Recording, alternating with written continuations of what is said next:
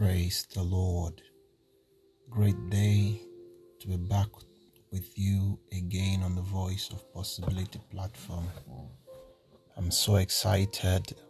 It's a new week and it promises to be a great one indeed. Thank you for having me come into your home every morning with God's choice word.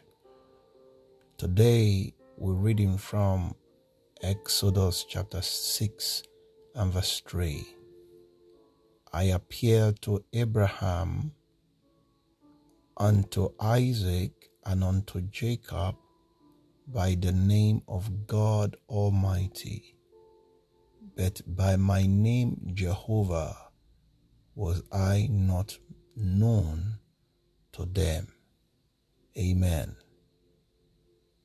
I hear God saying from this passage of scripture that is the God of all seasons, is the one who makes Himself manifest to men based on the peculiarity of the issue that, they, that confronts them. Unto Abraham and unto Isaac and Jacob, he showed up as Almighty. But unto Moses, he said, I am Jehovah. I am Jehovah, the one who does miracles and acts of wonders. This is the God we serve. He's a multifaceted. It's a He's a mighty God that cannot be explained. Your situation notwithstanding is the God of yesterday in your past and the one who appears as your present help for today.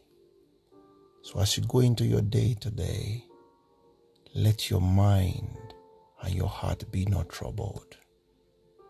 It will show up in your peculiar circumstance and it will come true for you. Till I come your way tomorrow again with God's choice word. Keep remembering that you must live in the possibilities that only God can give. God bless you and I love you.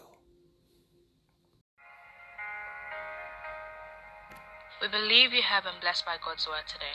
Should you require further counseling or you have some prayer requests and you would like us to pray with you, please drop us an email. Our email address is vop at governmentpossibilitiesembassy.org.